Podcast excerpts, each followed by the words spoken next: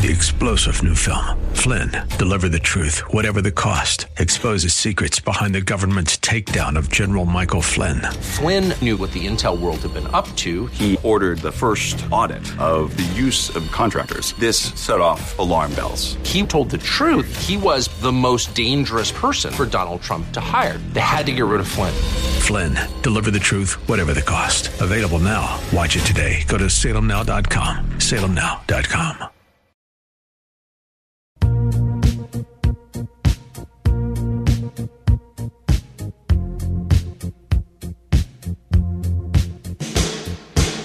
Welcome back to the Dan Proft Show. So a lot of ink has been spilled about the political future of Liz Cheney because she's chairman of the House Republican Conference, although there is a movement afoot to remedy that situation after not just voting to impeach Trump in the House, but some of the over-the-top rhetoric she used in advance of her vote and in defense of her vote. She's been rebuked by at least one Wyoming Republican party, and more than that, she's drawn her a primary opponent already, a state legislator who, according to a recent poll that was released by John McLaughlin, who's a pretty respected pollster inside D.C., can't be off by this much in terms of, you know, directionally correct, has her down to this state legislator by almost 30 points. So Liz Cheney, political dead woman walking with respect to impeachment at Wyoming, is just revolting against Liz Cheney. So we'll see. There's one, Tom Rice, who's a Republican from South Carolina. He was censured by the South Carolina Republican Party for his vote for impeachment. Nothing has happened to Adam Kinzinger, who is from exurban Illinois down to central Illinois.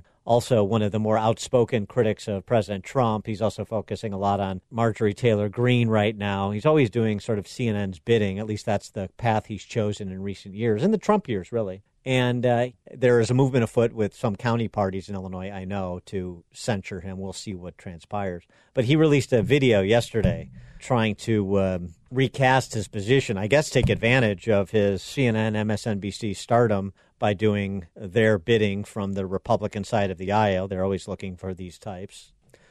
Now he's starting a federal PAC, Country First. And here's Representative Kinzinger on how he says Republicans have lost their way. He doesn't say it explicitly, but it's the implication pretty clear under Trump.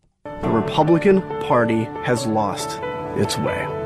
If we are to lead again, we need to muster the courage to remember who we are. We need to remember what we believe and why we believe it.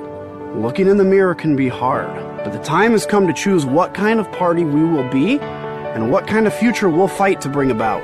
The choice is ours, and I've made mine. It's nice that he got one of the kids from Glee to accompany the video. It's all very standard issue, sort of boilerplate establishment rhetoric. You talk about convictions and principles without ever describing exactly what your convictions and principles are. And you offer, you know, sort of the tortured, platitudinous constructs like it's time to, you know, walk towards the light. The GOP I signed up for was built on a foundation of principle, and it was filled with hope. We believed a brighter future was just around the bend, and we fought tirelessly to get there. We stood for equal opportunity, firm in our conviction that a poor kid from the south side of Chicago deserves the same shot as a privileged kid from Highland Park.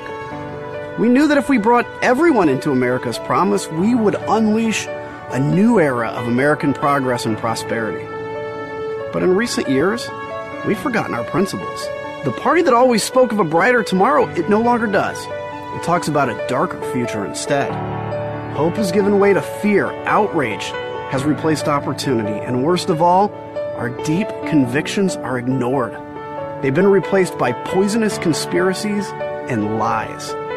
This is not the Republican road. And now we know exactly where this new and dangerous road leads. It leads to insurrection and an armed attack on Congress. You see, everybody who supports Trump or voted for Trump even if you had concerns and rolling concerns for years about his personality and some of his communication choices and stuff, but you voted for him based on policy. You're nothing more than a QAnon conspiracy theorist ready to riot at the Capitol. That's the caricature that gets Adam Kinzinger, caricature of Trump voters that gets Adam Kinzinger so much airtime on CNN and MSNBC. Here's the crescendo. Republicans must say enough is enough. It's time to unplug the outrage machine, reject the politics of personality, and cast aside the conspiracy theories and the rage. It's time to turn back from the edge of darkness and return to the ideals that have long been our guiding light. The party of first principles must once again put principles first. A wonderful parallel structure there. It's so cliched, hackneyed. But here's the thing. Kinzinger has statewide aspirations in Illinois, and so he's trying to be, the Republican who sucks up to the Democrats, who says, I think those conservatives or those Trump voters are crazy too, but I'm okay. Trying to middle for political expediencies purposes, not anything related to principles that he doesn't describe, his laudable military service notwithstanding.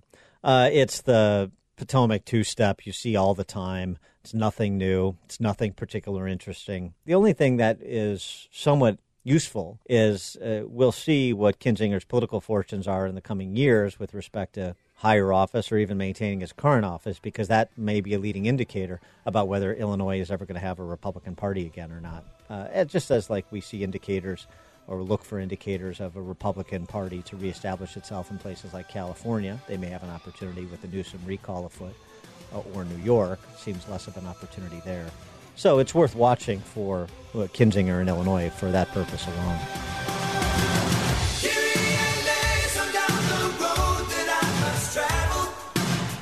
The more you listen, the more you'll know.